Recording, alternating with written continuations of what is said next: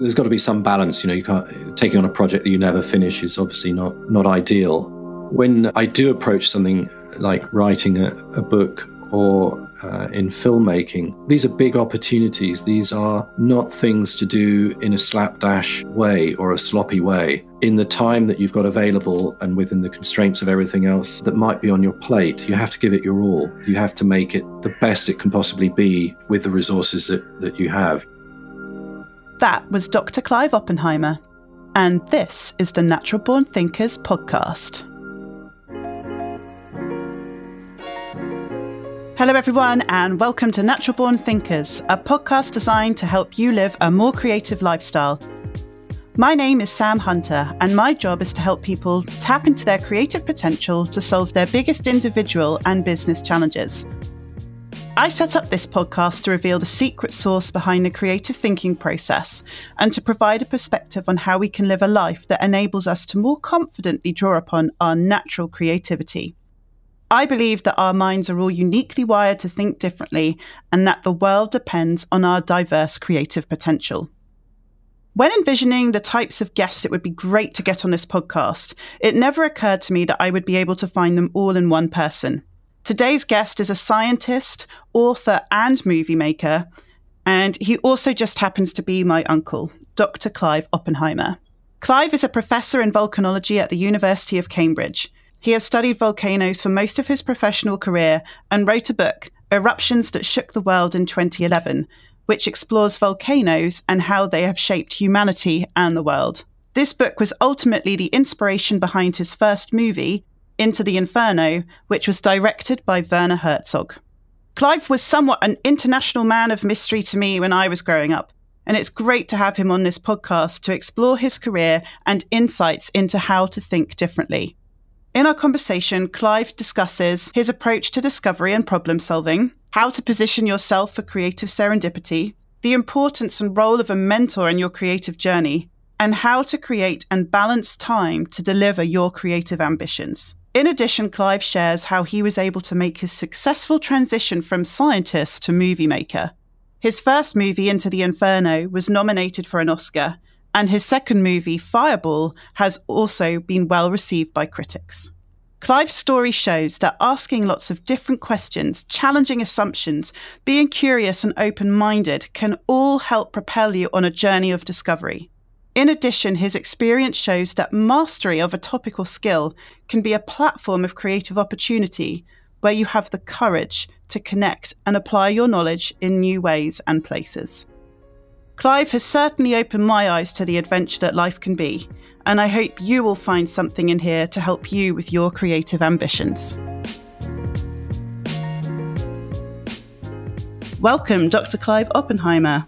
Thank you, Sam. It's always a pleasure when, when, we get to connect. And in fact, as I was preparing for the podcast, I had to go onto Google and do some research on your career. As to me, you've always just been my Uncle Clive. And as I was mentioning earlier, just before we got going, I did a podcast the other week with a friend of mine where we explored how the experiences from your past shape your values and personality as well as we talked about how it also framed up your approach and belief in creativity. So, with that in mind, I took a moment to reflect on my experience of you as a child, and I realized that you've probably had quite a large impact on my creativity. So, firstly, whenever we had a family occasion, you were either always just going somewhere, which was very exotic to a 10 year old or like a young girl growing up, or you would or, or just come back from somewhere. To me, you always wore funky patterned shirts. And this was like back in the 80s. And I don't think that fashion was as loud as it is today.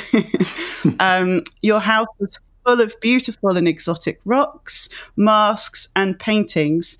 So I guess you opened my eyes at a very young age to how diverse the world is. And your pioneering spirit showed me that life can be an adventure of your design. And you also introduced me, most importantly, to the idea of putting yogurt on top of your muesli in the morning. and I appreciate that's not necessarily a creative invention, but I saw you do it first and I've never looked back. so that's how you have influenced me in my life and my breakfast. it sounds like having me as an uncle uh, is either going to completely freak out a small kid or, or they, they roll with it. So I'm, I'm glad you rolled with it. I rolled with it. I definitely did. Um, and I guess you, you, know anyone could go to Google and get a definitive, crisp insight to your career with a full lowdown on everything that you have done. But I thought it might be more interesting to ask you the question to say how might you describe your professional self and your career in a nutshell, just to kick off a, a quick introduction. Yes. Well, well first, thank, thanks so much for um, inviting me to the podcast. It, it's a it's an honor and a treat. In a nutshell, my work is in volcanology, studying volcanoes. I came into that through a degree in geology and was most interested in geology that's happening now. So I was also very, very interested in earthquakes early on. And my my research falls into two broad areas. One is connected with understanding how volcanoes work through measuring measuring things that you can observe at the surface, so uh, gas emissions, heat emissions, and using those data to try and figure out what the plumbing system of a volcano looks like and how it operates and why a volcano erupts in a particular way. And the other part of my research is looking at large eruptions of the past and uh, digging into the impacts they've had on, on the climate, on environment, and on human society. So, very large eruptions um, can put a lot of uh, sulfur gas into the stratosphere. It makes small particles that reflect a bit of sunlight back into space, which has a cooling effect on the ground and potentially at, at a, a global scale. And this can have knock on effects for agriculture and thereby on society. Uh, so those are the two main two main domains I've been working in over the last 20 years or so. Great. No, thank you. It's, it's funny actually, because whenever I um, say, oh, my uncle is a volcanologist, people will do a double take. They'll, they'll, either, well, I guess they'll respond in one of two ways. One is they'll know immediately, oh, he studies volcanoes, or the other way will be volcanologist and they have to process that for a while. Some people will make the leap, or other people wait for me to be in, yes, he studies volcanoes. And, and it's interesting because I think you know, we're, I guess living in the UK, we don't have any active volcanoes. So I think for some, maybe out of sight, out of mind, until we obviously see it on the news when there's been a big eruption. People don't often stop to think about how the, those eruptions from the past that you mentioned have actually shaped the earth and the way that we live, even in countries where we don't have live volcanoes, if that makes sense. So it's funny how when they're not there and they're not active and not not exploding, people don't really reflect on how they might have shaped the way we're living today. Um, yes, certainly. Uh, thinking back to to parties as a PhD student, if I said I was a volcanologist, people either wouldn't believe me, or or they would think I was some kind of extreme Trekkie following every going on in the Star Trek world. So I, I used to actually say I was an accountant, which was a sort of much easier uh, route then, kind of social interaction but you're right. I think you know there are obviously lots and lots of things to think about in the world, and particularly when you live in the UK, we're by and large remote from volcanic activity. I guess the Eyjafjallajökull eruption in Iceland in 2010 that you know did give us all pause to think about our interconnected world and how, in this case, actually a relatively modest sized eruption can bring about global chaos. And in, in fact, I I remember uh, particularly, you know, this, this was driven home to me because you called me up and asked me whether you whether I thought it was a good idea to rebook your um, the vacation that you planned. And, and you know, you just you just realised I was going to the Cayman Islands. you just realised I was very upset. yeah, I, I, don't think I gave you very good advice, but anyway, I think you told me how it was, which was very important. I, I, probably probably mentioned that it's, it's not good to get ash in a in a jet engine, but. Uh, yeah, certainly when, when we look back um, with a, a, historical lens, there are large eruptions uh, like Krakatoa in 1883, the 1815 eruption of Tambora, also in Indonesia, which have changed the global climate. Particularly in the case of Tambora, uh, there's quite quite a strong argument linking the climatic effects to poor harvests and and social unrest. And, and what, what for me is very interesting is that this is a topic, this is really about digging into history and it's and it's bringing a sort of understanding of climate and an understanding of volcanism to contribute to interpreting history. And what what becomes then very very valuable and, and critical really is is to have a dialogue with historians who know also about all the other things that are going on in the world in a particular time, you know, in terms of economics, politics, and culture. Uh, so that's a great one of the things I love about the work I do is that it's it's become very interdisciplinary, and so a lot of the the work I'm involved in is at the interfaces between disciplines and and not just within the sciences but between sciences social sciences and humanities. No it's it's it's, it's really fascinating. And it seems like obviously in science and in in like if we go into the business world industries particularly the healthcare industry are becoming much more intertwined because I, I think that's the the way the world needs to be connected and collaborative particularly in the face of natural disaster. And i guess looking at coronavirus right now, it's you know that's it's mother nature as well in a in a different form making an impact which we have to learn to live with and adapt and this, this is not the first time humanity's had to adapt to a change in circumstance i guess we've got as you said you've got the looking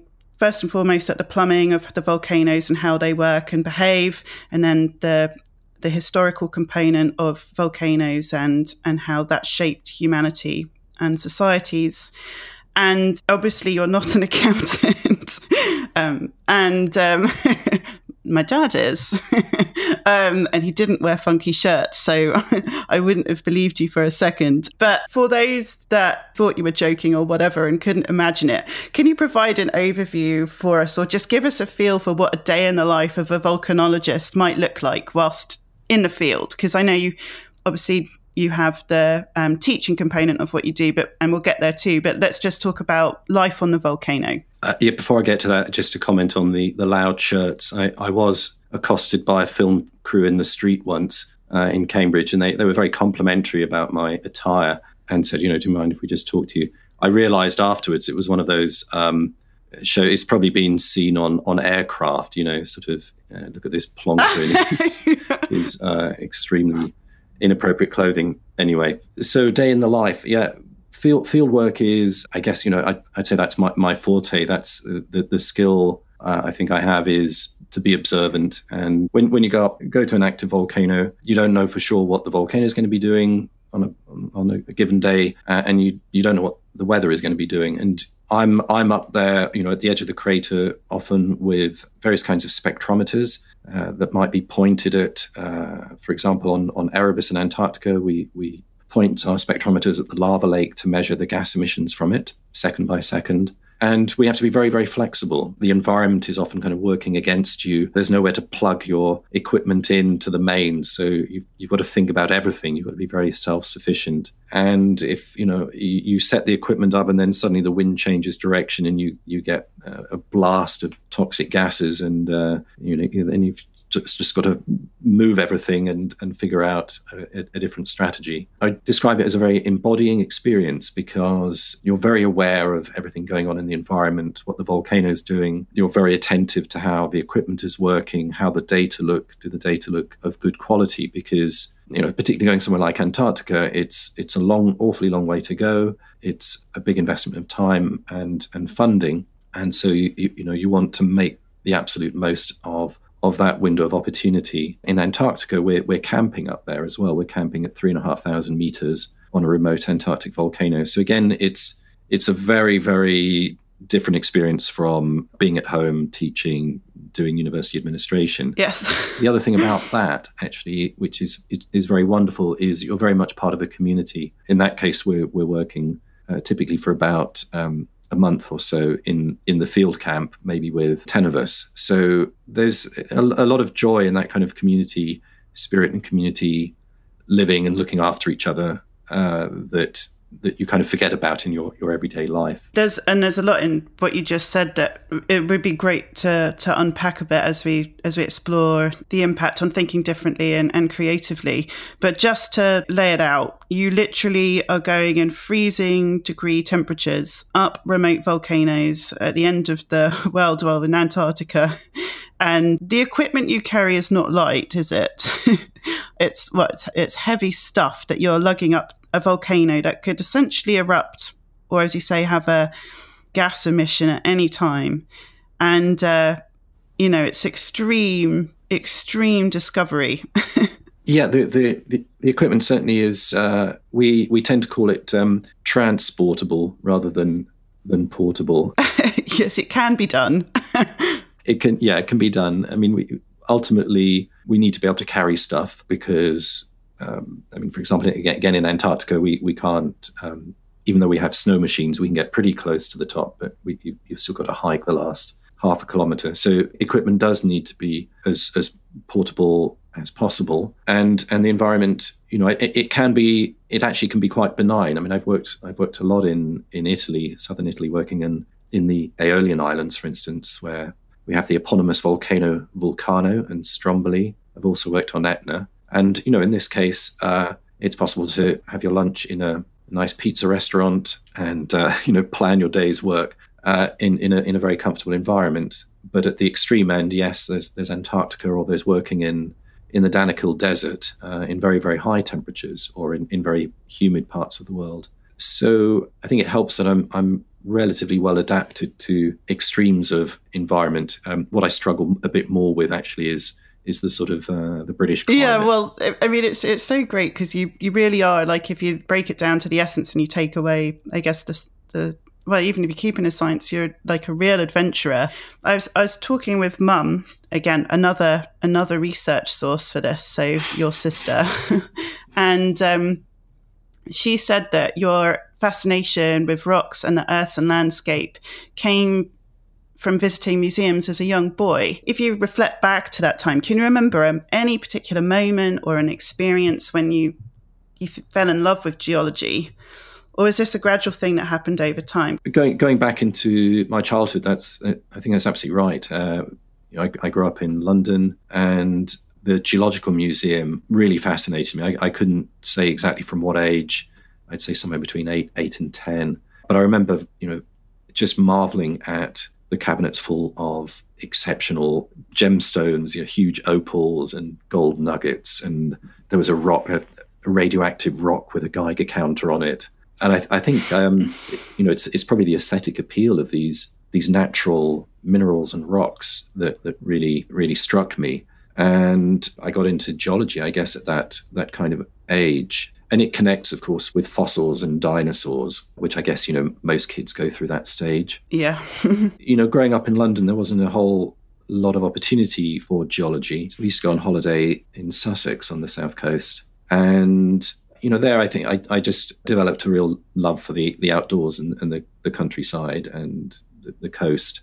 And I suppose, you know, also more generally, I was, I was very interested in in nature, you know, looking for bugs and insects and, and so on. And so I think that that's where kind of I developed my skills in observation and and curiosity. You know, again, all, all kids are naturally curious. You know, all kids are scientists, and then I think for, for many, you know, something happens after eight, nine years old, I, and I, you know, I can't put my finger on what it is. But all kids, you know, we, we all start out as intensely curious about about the world around us. And I, I stayed with this sort of interest in, in geology through school, and I never I never really had any. I mean, I applied to read geophysics uh, or geology at university, so I'd never I'd never formulated a, an alternative strategy or idea of, of where I would go.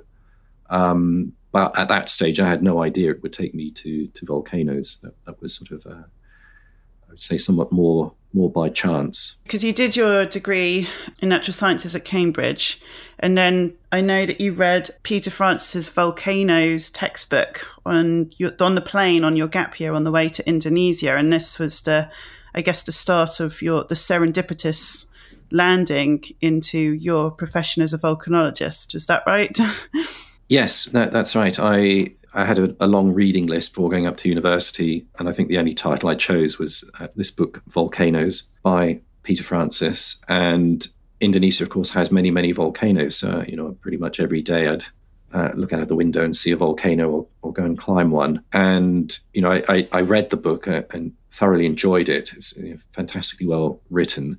And I would annotate diagrams in it with, with uh, you know, similar landscapes I was seeing in front of my eyes. And I guess I, I, kind of shelved I shelved that experience to an extent, and there was not a lot of volcanology in my undergraduate degree.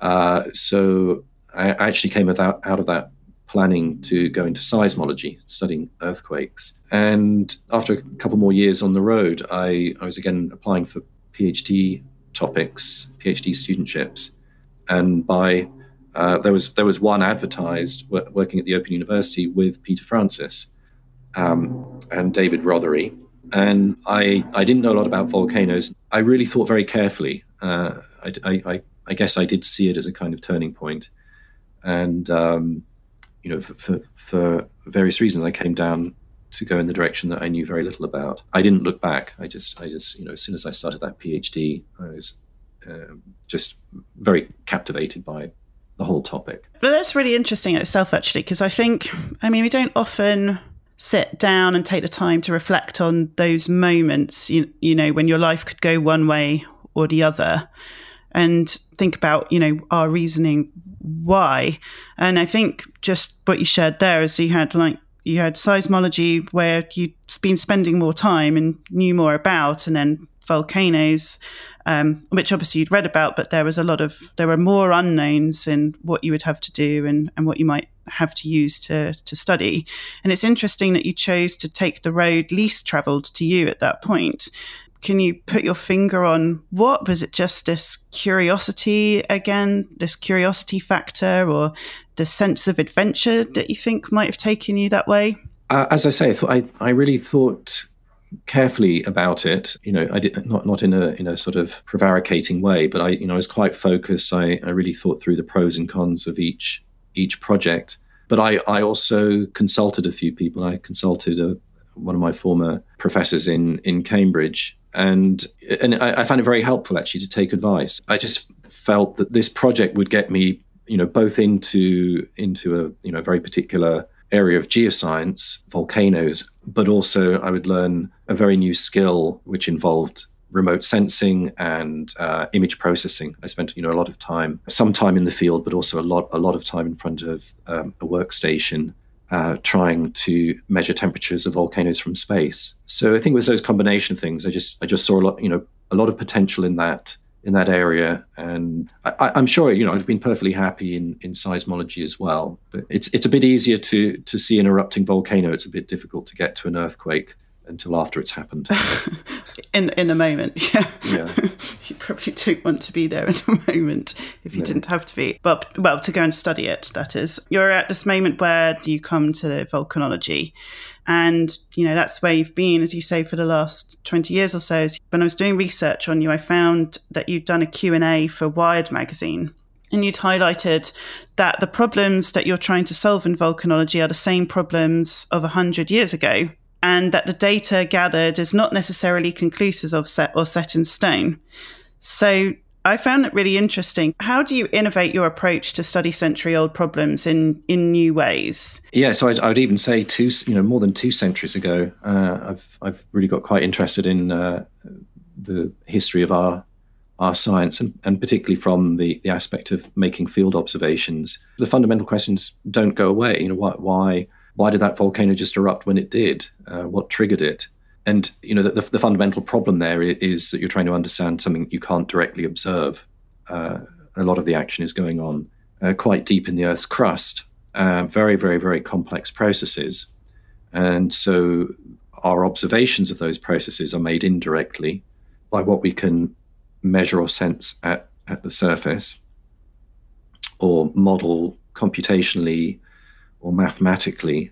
So the, the questions don't go away. The techniques we have develop and improve. They include both the sort of observational capabilities, seismology is advanced, uh, remote sensing techniques, use of, of robotics uh, to collect data. Also in the laboratory, I mean, there, there are more and more possibilities using very high energy radiation sources. For example, at uh, synchrotron facilities, it's now possible to make measurements of things at uh, an unbelievably small scale, you know, looking at a, a tiny part of a mineral in a, a, chunk of pumice, measurements that couldn't have been made, you know, 10, 15 years ago. So these, you know, the, the, the data proliferate and um, the, the, the, theories develop. Um, but it's it's still you know re- really hard answers on things are are elusive, and of course the other side of volcanology is the practical side. I mean, one is you know, how do volcanoes work? The other is how how do we protect populations from the threat of volcanoes? And uh, you know, this is now partly about monitoring volcanoes, which is one of the reasons why we want to be able to do this from space using satellite remote sensing. It's about forecasting and having models and frameworks to do that. Uh, but of course, it's also about people, it's about society, it's about politics and economics and culture. And so now you have a, a very, very complex problem, um, uh, you know, as, as, as we see in other kinds of risk that that society faces. There are, there aren't you know ob- obvious answers and you know, when, when you think about in the case of a volcano, do you evacuate half a million people on the basis of some tentative forecasts, incomplete data, given the ramifications that will have? You know, these, these are very difficult problems to tackle. Just thinking on, on what you were saying about the complexity of the the volcano and the the questions that you're having to ask, there's there's the the question of like why did the volcano go off? And obviously you can't get that information in the moment. As you say, you have to retrospectively go and take a look. But there's also the how can we predict if one's going to go off um, with the the sensing capability? Can I guess if we think also about the human body, like why does someone get sick? Why has someone developed a particular illness? Yes, you can diagnose it to a point, but sometimes there isn't necessarily an answer. So, do you, do you think that with the study of volcanology. What is the question that you're really trying to get an answer to? And do you think that you can always get an answer, I guess, is a question, or do you think it will always keep, keep on going for another hundred years?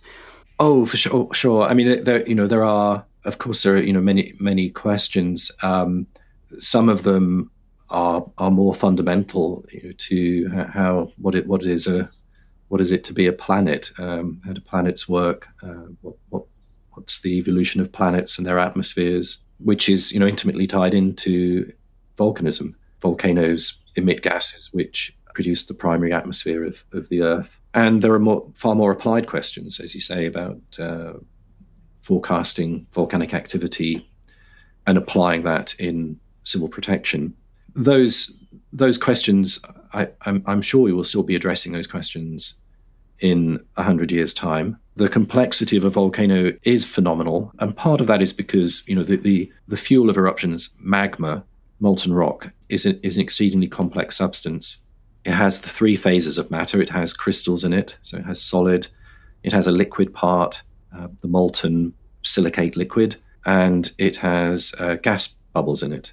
And so those three components already, you know, this is not uh, an easy fluid to model or to study. Uh, then you have to factor in that in the Earth's crust, it's under very high pressure, and as it ascends, various things start happening to it. It might crystallize some more, you might get more gas. And so, all the time, the behavior of this material is changing. Uh, this is extremely difficult to model mathematically or computationally.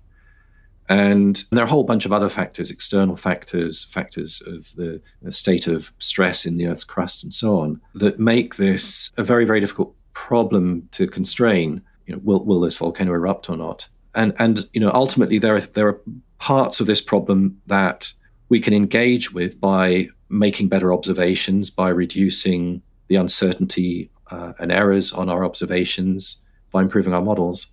But there is a randomness to uh, magmatic and volcanic processes that no amount of new knowledge is going to eliminate. So there will always be this kind of uncertainty, what, what's known as aleatoric uncertainty, the, the uncertainty of the roll of the dice. I think what's really interesting as you talk about this, because obviously I, am not going to be able to to relate as a as a scientist, but as um, trying to observe this from a thinking differently and creative thinking perspective. It seems as though you shared that the technology is advancing, which allows you to get deeper and more into a volcano or different spaces than you ever have before, which enriches the data set you have to work with. But with that increased data, it seems to also come hand in hand with an heightened sense of curiosity and more exploding out the questions. So, asking new questions, bigger questions, and as you shared at the beginning of this, interconnected questions, not just looking at it in a volcano space, but its connectivity to society, humanity, and then space, as you mentioned, planets just then. So, if we are to take an insight from the scientific world, it's if you want to change the way you want to think about something, you want to have a more creative insight, there's a piece about observing and learning and increasing your data set, and then changing, being adaptable and flexible around the questions that you ask yourself as well. I think that's pretty much the way I operate, and uh, I I quite often go into field work with without a, a set hypothesis that I'm trying to test. I'm going to make the best observations I can to try and understand things. And a, quite a good example actually is is going back to Antarctica and to Erebus volcano, this nearly 4,000 meter high mountain uh, in Antarctica on Ross Island. It has in its summit crater a lava lake. So this is um, a crater about half a kilometer across. At 300 meters down on the floor of the crater sits a 40 meter sized lava lake, which which just bubbles away. And by making very careful observations, we noticed that the gas emission changes in a cyclic way with a period of about 10 minutes. And and then we noticed that the lava lake was also going up and down in phase with these cycles in the gas chemistry. And this is very very puzzling. Why why you know the volcano way it's it's it's kind of breathing. Um, why does it have this behavior? Why is it a 10 minute cycle? Why isn't it a half hour cycle or one minute cycle? And, and immediately, you know, you have, by not being able to answer those questions, you're highlighting some quite fundamental gaps in, in knowledge about how volcanoes work. So, you know, once you've recognized that, then you think, well, okay, uh, here's half a dozen possible explanations. I can't rule any of these out at the moment. What new observations will I need to make to start to eliminate some of these possible explanations and try and narrow down to what's going on. And I think you know that that's how this, um, as as you were saying, how the the research, the observation, the thinking, it goes hand in hand with then elaboration of experimental design and you know trying trying always to to sharpen our understanding of what we're seeing in the natural world. And I know, um, and I hope you don't mind me saying, as I know that Erebus, I, I think it, it's your favourite volcano, right? that you that you spend a lot of time on. It, it's a special one, yes. Yes. And so I guess I, I asked this next question, I guess somewhat asking to remove your your volcano bias, but what is the your most favorite breakthrough that you've made in your studies? Was it finding out that Erebus has a heartbeat or can breathe the way you, you shared? Or are there other ones that are as special to you? Yeah, it's a good question. I d- I don't know.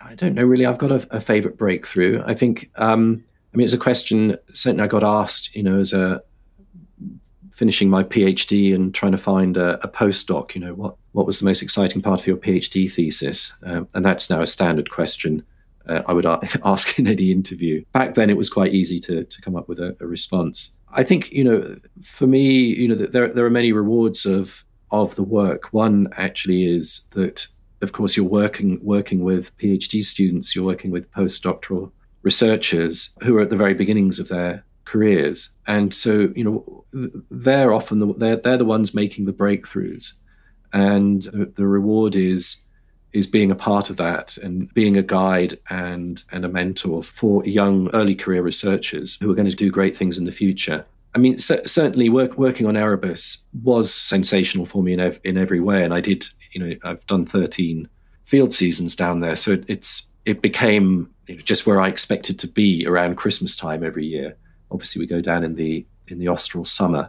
Uh, and, and I think, you know, re- as you say, recognizing at, at, when I when I when I was working there, when we discovered this cycle, I mean, people had been working on on the volcano since 1970, and right up at the crater's edge, no one had ever noticed that the lava lake goes up and down by a meter or two every 10 minutes. If you just stand there, you know, and watch it in real time, you don't you don't you're too far away, and it's it's a process. It's it's just sort of beyond human perception when I saw it in the data, in, in uh, initially in, in, gas measurements, measurements of the sulfur, and uh, carbon and uh, chlorine concentrations in the gas emissions second by second. When I saw it, this pattern, I actually couldn't believe it. I thought, you know, this is uh, it's an artifact. I'm seeing this signal because of something else that's going on, and and I, you know, I really had to rip the data apart, and uh, you know, eventually there was no other way to explain it. And then as we started adding other observation techniques, we saw the same cycle in completely diff- independent observations. So, you know, it was certainly a very, very robust feature of, of the volcano. So yeah, that that was that was certainly hugely exciting, and um, I, I, still don't have an explanation for it. Uh, so it's you know a, a real enigma. It's your fourteenth field study. I'm I'm ready to go back at a moment's notice. Yeah. Think I'd come too, actually, just to just the, the ability to get moving again. I think uh, two things. So I, you know, they say either you're good at maths or you're good at languages. Where maths in in its own right to me is is a language. Um, but I was definitely on the arts side of things if I reflect on my skill sets. And so I'm I'm just envisioning and imagining these charts that you're getting of all this data that you've recorded. And I'm asking myself the question like do these patterns in this data reveal themselves to you in an obvious way? Or do you have to apply some techniques in how you observe? Do you have to look at it in different directions? Is it comparative? Like, is there a trick to the trade, if you will, to help you think differently or see this data in front of you in a new way? Uh, so I'd start by saying actually I, I, was good at neither math, mathematics or all the arts, uh, but but uh, but inter- you know I guess interested in in both. I don't I don't think there are any particular tricks of the trade other than to be, you know, in a way, I suppose, sort of quite obsessive about the analysis of data. The the way I spotted the pattern, I, if if I can't see something with my own eyes, then it's hard for me to believe. So if, yes, there are all kinds of very fancy statistical techniques that will pull apart a time series of data. So you know, measurements made through time and and analyze them and find look for frequencies. That will always give give a result. Um, but if I can't then look at the raw data and see, yeah, oh, yeah, now I can see there is a 10 minute cycle, then it's it's not something I find easy, easy to uh, accept. So I've described the field work and a bit about what it's like being in the field. Uh, it's it's a lot of fun. It's a, a pretty intense experience. Um, it is the the tip of the iceberg because when you come back home, you now have millions of data points, and it, it, it's it's just an you know for me it's an awful lot of time sitting with uh, spreadsheets, plotting graphs, and just being very exhaustive, very systematic, plotting everything against everything, being completely open to the possibility that there is a pattern in in the data that you would never have anticipated, or that you've detected a gas molecule you would never have expected to be coming out of the lava lake. So it's it's very much I think about ripping a data set apart, you know, really mining it uh, and mm-hmm. and uh, piecing it back well, together.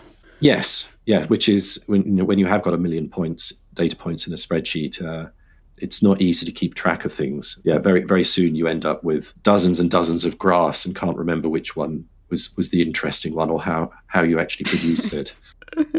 well, I think this is like maybe a, a, bit of where the magic happens. So you, you have to drill all the way down and break it apart. And then I, I think when it comes to having an insight, sometimes so, okay, fortune does favor the prepared mind in these contexts. When you know what you're looking at, not necessarily what you're looking for, because this is where you're trying to make a, a, discovery. You have a hunch, maybe sometimes, and other times, as you say, you have this surprising set of information that shows you something that you hadn't ever thought to ask. But I, you know, I guess this there has to be some magic making in this process as well, or the the serendipity factor of science, which you know, the famous stories of getting in a bath and seeing the water displace or the apple falling from the tree. Do you buy into that as well? That there is ser- there is a magic moment or there is a serendipity factor in helping reveal scientific insights? Yeah, maybe in, in a somewhat tempered way. I think you know to some extent we we make our our luck, we make our own luck, but absolutely serendipity plays a role. I mean, I I only ended up in Antarctica because I met the guy who had been working there already for 20 years, 25 years, on a, another field expedition in Kamchatka. In, mm-hmm. the, in mm-hmm. the, far east of Russia, uh, wow. and that that, yeah. that, that, encounter, you know, it, it, led to some years later to talking about um, the possibility of me joining on on his expedition, and it finally came about as well because of work that that I'd been doing, um, working with very miniaturized ultraviolet spectrometers to measure gas emissions, so a new a new uh, technology that he was interested in. So, you know, it could very easily, I could, I hadn't gone on that trip to Kamchatka, I'd probably never have ended up working in Antarctica. So, yeah, I think, I think there's a bit of both, um, both the, the preparation that we do and, and uh, the, the work we do and, and, uh, and so on. But yes, with all kinds of chance factors thrown in. It, well, you also raise a point there as well. It's like it's not necessarily drilling into the data or finding out more. It's it's meeting new people as well. So I know that um, I ended up being on a, a, delayed flight back from Australia um, after being on business, and we're flying back from. We had to stay over in Singapore, and I was sat next to this guy on the plane, and we ended up having like a drink together and a chat. And he told me about his life as an expat in Asia, and it's what convinced me that moving to the States would be a great idea. So I got home, told my husband, and told David, and you know six months later, we were in New York City. So you don't know necessarily where and if you're ever going to meet someone who could essentially give you an insight or a perspective that may well just change your life for, for in a positive way. I guess that leads me to another question because you, you mentioned Peter Francis at the beginning, his his textbook on volcanoes, and he became your PhD advisor. And I think I think again going back to that Wired article I read, you talked about your relationship with Peter and how he um, was influential and challenged you a lot when you were going through that PhD process. So, would you mind sharing a little bit more about that um, that relationship and how it helps shape your like who you are and your approach to volcanology? Yes, I think I, would not really encountered someone like Peter before. He, he wasn't someone that everyone got on well with. He would be, I, I, would say it was a very sort of Socratic kind of way he mentored me, you know, and, and anything I suggested or proposed, you know, why, well, why do you think that? And then I would give some answer and he was, well, yes, but, but why? And he, he would just play this, um, but by, why, why, why, why, until you get to the point where you say, I've, I don't know. it's, it's just what, what I thought and I'd, I'd, never been in that kind of a situation. So I think that was, you know, it was, was really good being challenged in that way because you have to think about your assumptions. You can't just sort of make some assumptions and then forget that they were only assumptions all along, and then reach some conclusion and, and you've forgotten, you know, the shaky foundations that you've built it on. So yeah, we and we got on very, you know, very well. I didn't. Um, I didn't meet Peter until about a year into my PhD because he spent a lot of sort of extended sabbatical time uh, and leave. He had a lot of leave from the university, and he, he was in the states a lot. And so, in fact, I, I first met him at my first big international conference that I went to as a PhD student, uh, which was in in the states. And I, I went and found him. I, I, it was like you know, Dr. Livingstone, I presume, I said, you, you don't know me, but I'm your PhD student. Yeah, we, we, we got on very well. We worked, continued collaborating after I finished my PhD. And we did a lot of field work together, really enjoyed each other's company. And I think worked, you know, worked very well together collaboratively. Um, Peter, you know, and we mentioned Peter's book earlier on. Peter's Volcanoes book was actually switched an awful lot of people onto in, onto the subject. He had a real gift for writing and communicating so yeah, he he un- unquestionably p- played a very a very important role in my career in, in, in my early career, and and I think another thing was you know he was he was always a pioneer. He he was one of the first to recognize that satellites could tell us an awful lot about volcanoes. They could be used to map remote volcanoes in in the central Andes, where it's very difficult to do field work but the images are almost like geological maps because there's so little vegetation. He was one of the first to re- recognize you could measure temperatures on volcanoes from space. I bring this up because often when you see like an artist or a movie maker or what have you, or someone who's like heralded as like obviously creative, eh, they, they talk about that individual's creative approach and process. And people talk about muses as well and what inspires them to create. But there's also the mentor factor and having that voice in your head of someone who um, inspires but also challenges you. Um, and because I, I, know as I go through creative processes, I have my mentor's voice in my mind. Um, and my problem's always that I have lovely ideas but no structure. So I guess it's like having great assumptions with no foundations. Um, so you know, I just I wanted to to bring that up and and ask like just is his voice still in your head when you're doing your studies? Have you just forever never been able to get a self away from you know being asking yourself why all the time and um, and you know has his pioneering spirit captured you and shaped how you go about your work um, yes i think i think um, i'm sure it has. Yes yeah. I, mean, I should say you know he he died he died uh, uh, more than 20 years ago. But yes certainly his whole approach you know had, had a huge impact on me. And I, going back to reading his his book before i went to university i mean one, one of the things i was really captivated by he he'd worked a lot in, in, in the central Andes, you know, very very remote terrains, extraordinary landscapes. Um, he'd worked in in Sudan. You know, he'd, he'd worked in Dunfield, worked in unusual places, and there were photographs. And I, I was very, even though they were just small black and white photographs, uh, you know, there was something very um, captivating about the, the, sort of exoticism of some of these locations. Uh, and I've I've certainly sought that out. Uh, I would I'd say, you know, my subsequent career work, worked in the in the Sahara, in in deserts, in in, uh, in the Danakil Desert depression in Ethiopia, Eritrea, um, going to Antarctica. So yes, I think um, I, I, I, am I am part of Peter's legacy, and uh, yeah, he, he he's I'm sure sort of deep down there he's still he's still part part of the inspiration to me. And and in writing, I guess you know not not many scientists come naturally to writing. Peter Peter had a remarkable gift for it, and that, that's something that, that's always impressed me. And uh, I think again was was an, an, inspiration to to enjoy writing and not find it a a chore. You, I don't know. You talk about um, again in a very enriched QA Wired article, which honestly I recommend people should read.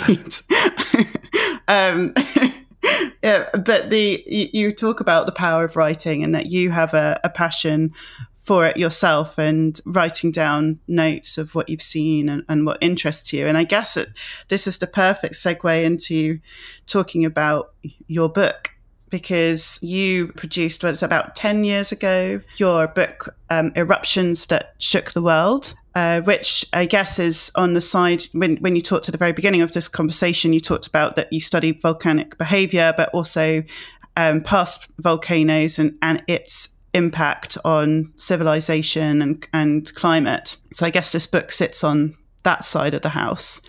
Could could you share the inspiration for the book and where it hit and how did it change your approach to your studies at all? Uh, it it had a big influence on the direction of my studies. So I I first conceived the book when I, I think I was still a maybe even still a postdoc or I just just started lecturing and I think it was partly inspired. So I'd I'd come back to Cambridge as a postdoc after doing my PhD at the Open University and there was a series of seminars on human origins and it was a very exciting time because of uh, genetic studies revealing all sorts of extraordinary things about human ancestry.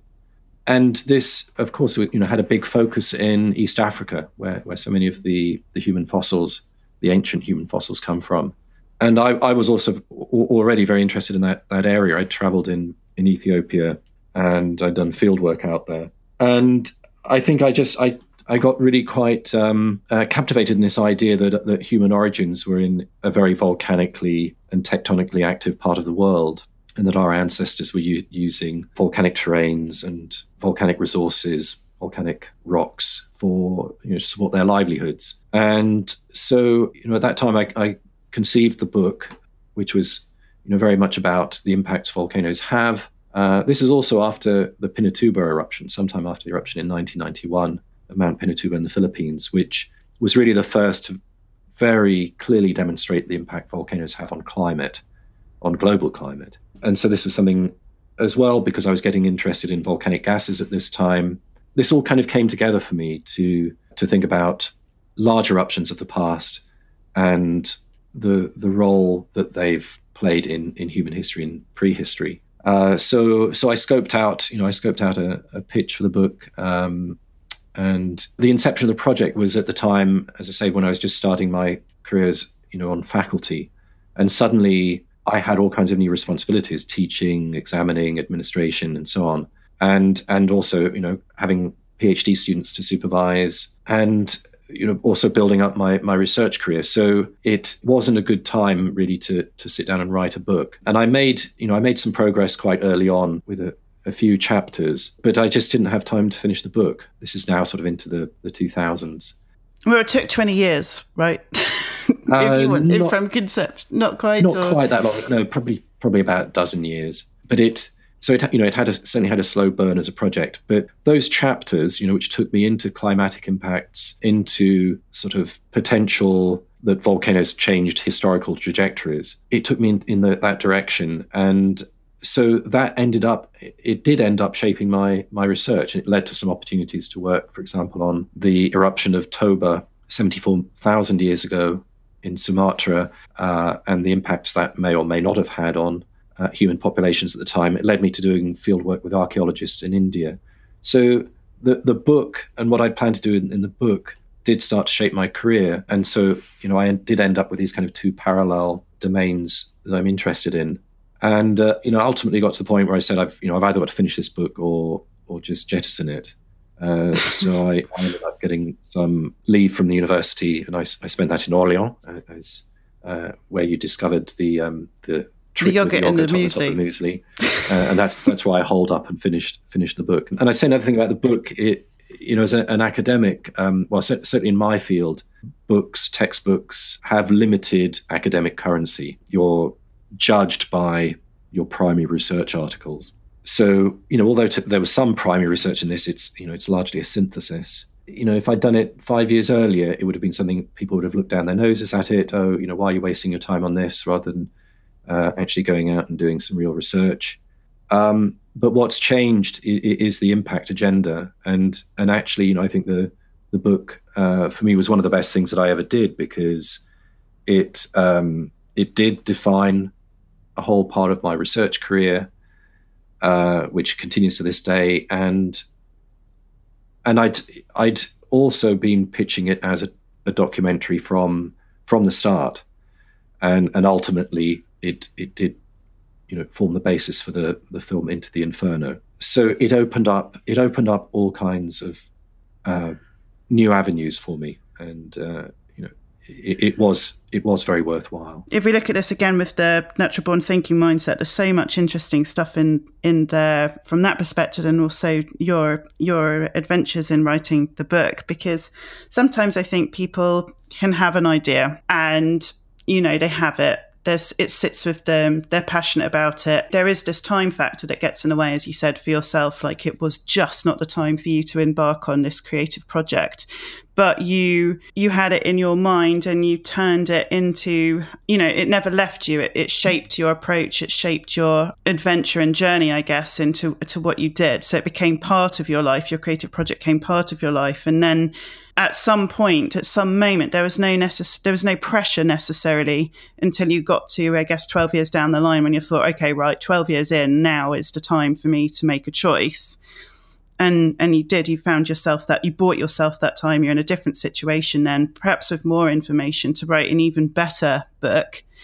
And um, you also, you know, as you said, were a bit maverick in in how you did it as well, and that you you know you weren't playing to anyone else's rule book and what you should or shouldn't write you went for what you believed in and what you wanted to do and what you felt would make an impact and i think there's a lot of insights and you know it's inspiring for people i guess who are starting a creative project that it's okay that you can have an idea it doesn't have to be done in a day where we just live in a society now or in corporations where it's like you know this should have been done yesterday you know there is benefit of leaving something hanging out there and seeing what new opportunities it opens up just having that in your mind. You know, it's also okay to be pioneering in what you put out there. I, th- I think it's uh, you know there's, there's there's got to be some balance. You know, you can't taking on a project that you never finish is obviously not uh, not ideal. But I think you know, when I do approach something like writing a, a book or uh, in filmmaking, I mean the, these these are these are big opportunities. These are not things to do in a slapdash way or a sloppy way in the time that you've got available and within the constraints of everything else that might be on your plate. You have to give it your all. Um, you have to make it the best it can possibly be with with the resources that, that you have, you know, your own intellectual resources and, and what you can get hold of. it's not worth you know being yes being sloppy about it. And, it was having having a sense of purpose. I guess I've always when I was like a lot, I guess ten years ago, I knew I wanted to be an innovation facilitator, and it wasn't a, a um, an opportunity that was immediately available to me because I didn't necessarily I had the creative intellectual capacity but you know I had no evidence of it in the work that I was doing. But that shaped my direction and trajectory and what I chose to get involved in over subsequent years. And eventually that's where where I ended up. And you, and that's you know I found I found what I was passionate about and I and I made my moment if if that if you will.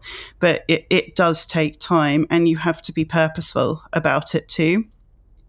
Um, and yeah sometimes that means you have to make sideways moves or or do something that perhaps you're not as as passionate about. Um, but it all if you endure and it, endure it and and make it work for you it can lead in a great place. And you know, I guess this does bring us now to to your movie because you you said you'd initially had this idea when you had the book that you would like it to be a documentary, a film documentary. But had you ever imagined that it would be well, did you have an idea of who you wanted to produce the movie or direct the movie at the time that you had the, the, the idea for the book? Well, my uh, immediate um, thought was the you know BBC, and I, I did approach them actually on more than one occasion, and, and, both times, you know, they they sounded interesting, but it interested, but it, it it never got past a commissioning editor. I talked to assorted um, smaller independent TV production documentary companies. Again, you know, they would get very interested, but uh, it, it never got any head of steam. So, yeah, I certainly wasn't. You know, I, I at that time I was thinking of, I guess, you know, a, a much more conventional made-for-TV format and you know, talking about serendipity was a that all those approaches didn't pay off, and that uh, you know I ended up. Um, so I, I, when I finally finished the book, I sent Werner Herzog a copy. I'd met Werner when he was making a film in Antarctica. He was in our field camp on Erebus for a week. And that's where our friendship began. I sent him a copy of the book, and I, I said, "Let you know, what do you think about um, uh, turning this into a film?" And this this opened you know opened a, the possibility of a completely different genre of documentary. You know, this this is not scripted for TV. There there were no there no uh, constraints on having to have cliffhangers every 15 minutes for commercial breaks. You know, so it, it, it completely freed up the way the way we could make this this film. And that um, you know, again, obviously this this has been uh, had a, a, major change of direction for me to to get in, into filmmaking. So we've just just had the premiere of our our second film, uh, which is all about meteorite. Excuse me for being ignorant on this one, but is I can see a, a leap from a scientist to like a documentary maker. That makes sense. But a scientist to like Hollywood movie design, not once but twice, um, seems not such a common leap for a scientist to make necessarily. I don't. I mean, maybe as I say, excuse my ignorance on this one. um, is that true? I would think you know the the opportunities don't come present themselves very often. I, I guess you know I'm sure there are you know there are scientists who've who've written books that have inspired big budget films. Um, individual scientists, of course, are, are, are, profiled. So yes, but it's I I guess you know it's it's not common. Um, well, what's what scared and excited you about this adventure? Because it's obviously completely different to you, you know being an upper volcano taking measurements and readings and going through graphs and looking for insights. Like this is i guess creativity in what people perceive to be one of its most obvious forms in movie design. So can you talk a little bit about your entry into that world and was it scary or did you feel prepared? Uh, yeah i don't i don't think i would ever i don't think i could i could say i've ever it's presented me with fear. I would i would sort of in some ways trace its origins back to the year that i met werner herzog in antarctica. This is in 2006 um, and not not just because i met him but at that time i I had just started collaborating with an Italian artist and photographer by the name of Armin Linke and uh, we worked together on a video installation. I, I, I, was taking the um, collecting the film for this on, on my fieldwork. And it's it's why actually I had a I ended up training my camera on on Werner for a, a conversation we had at the edge of the crater, part of which is shown in, in the film Into the Inferno. And working, you know, I, I subsequently worked, um, I joined Armin in, in Italy a couple of times for the editing.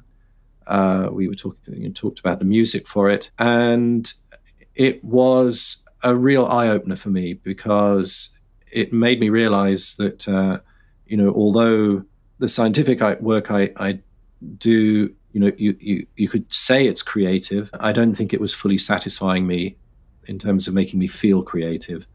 Most of what I've done is is pretty, you know, it's it's incremental. So working on that project, it I guess it you know reminded me of a, a time in my teens and and twenties when when I did play a lot of music and uh, did a lot of photography, it uh, yeah, it, I think it kind of reignited a, a creative urge that had been um, buried by building a career as an academic. So in that sense, I think I was receptive to then work collaborate with Werner. The, our first film, Into the Inferno on volcanoes, was I mean it was a tremendous amount of work, but it it didn't require an awful lot of uh, you know new research for me because all the locations were places I worked. Many of the people that we had conversations with were uh, people that I knew or colleagues. So it, it, was it was fairly clear to me, you know, how, how that would all work. Our latest film, which is called Fireball: Visitors from Darker Worlds, was a bigger challenge for me because you know I, I took on many aspects, you know, really of, of the production, kind of, yeah, pretty much every, everything sort of involved in it from uh, the, you know, the initial concept, obviously having to do a lot more research because this is not my field, uh, casting to find people that we would talk with on camera, uh, locations, also uh, recruiting crew. Uh, so speaking with cinematographers, uh, basically interviewing them. Um, and then obviously through to the production and then into post production, the, the, editing, and uh, it's it's been you know three years now since the initial concept to the point that it's uh, it's just been premiered, uh, and it's it's been a, a tremendous amount of work, uh, very very challenging and you know, incredibly engaging.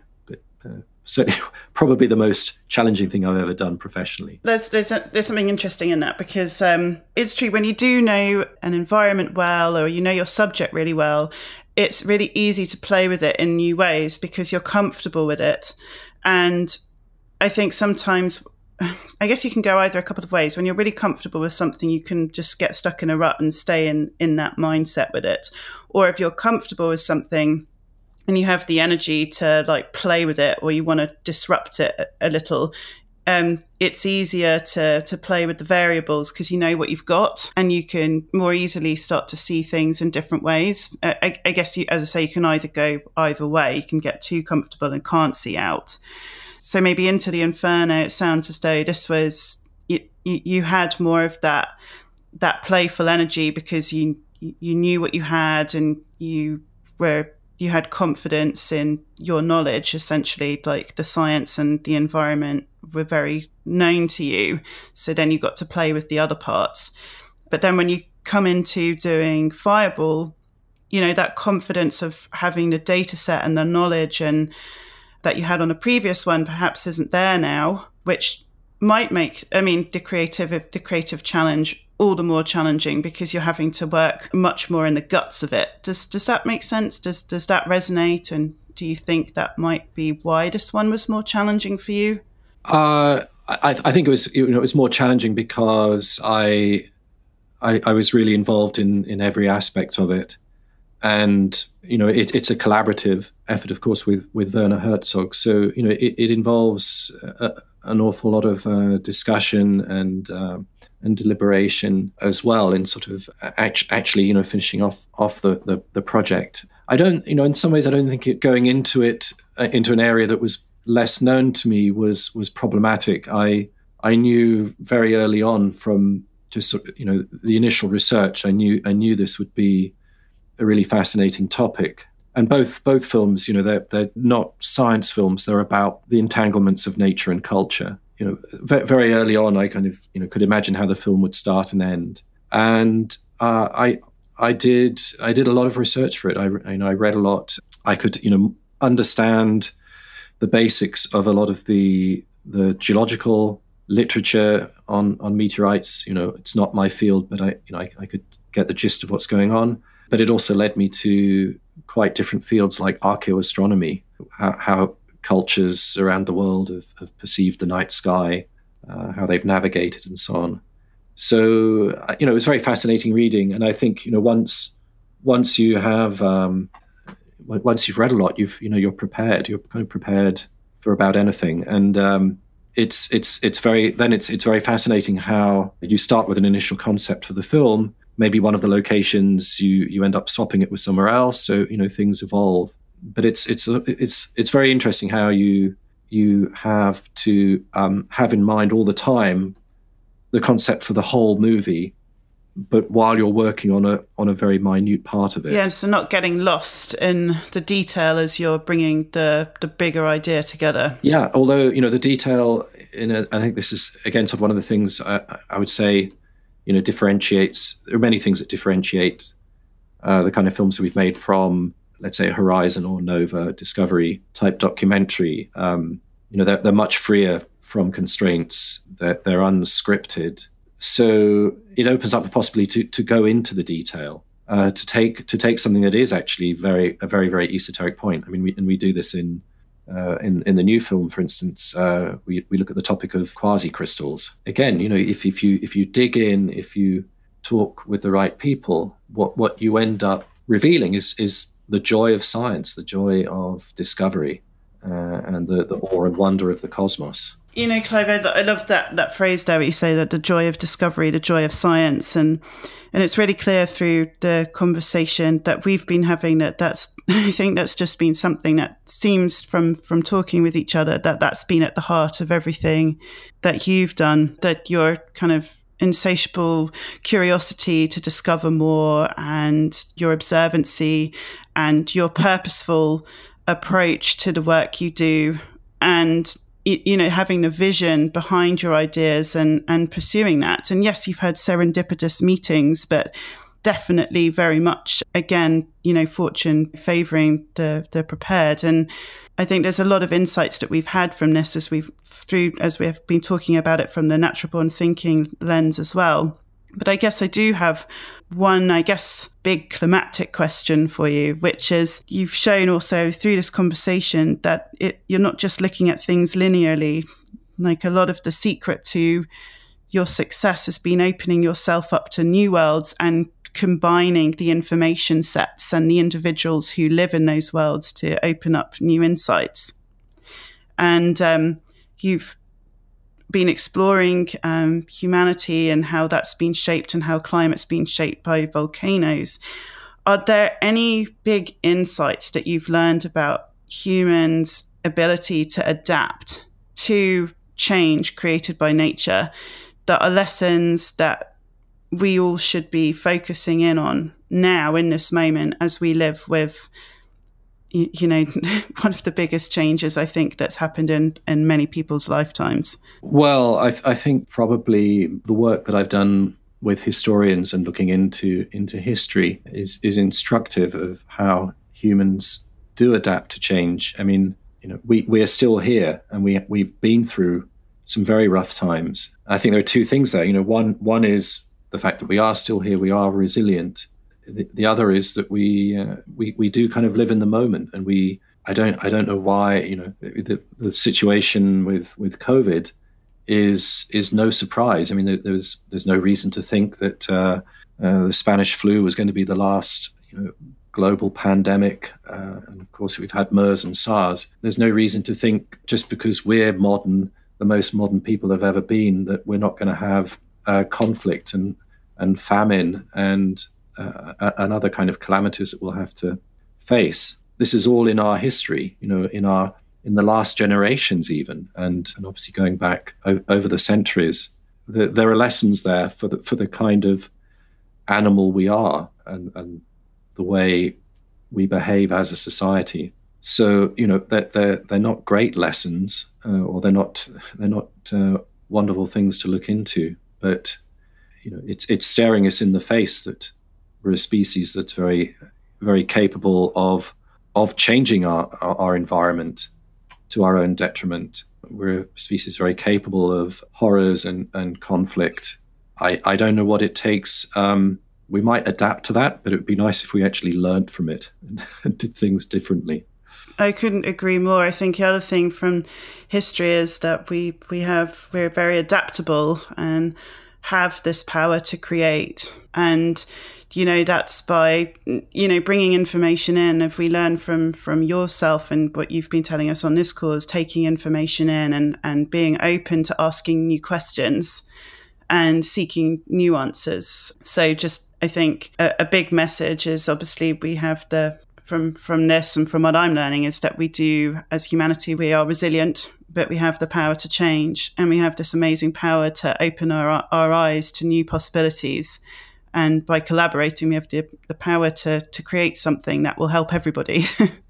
Um, so uh, this this podcast has been hugely um, interesting clive. Hopefully uh, you've enjoyed the conversation and I, I don't know if there are any other final thoughts that you'd like to share um, with our listeners. Uh, well thank thank you so much Sam, it has has been lovely talking with you. I guess just one you know, one thing maybe uh, I'm still in my head after we were talking about Peter Francis and uh, mentoring. I think it's really really valuable to to listen to people. Really valuable to listen to advice. I think it's perfectly fine to be headstrong uh, and ignore that advice, but I think it's um, it's always worth listening to other people's opinions and and weigh, weighing it up.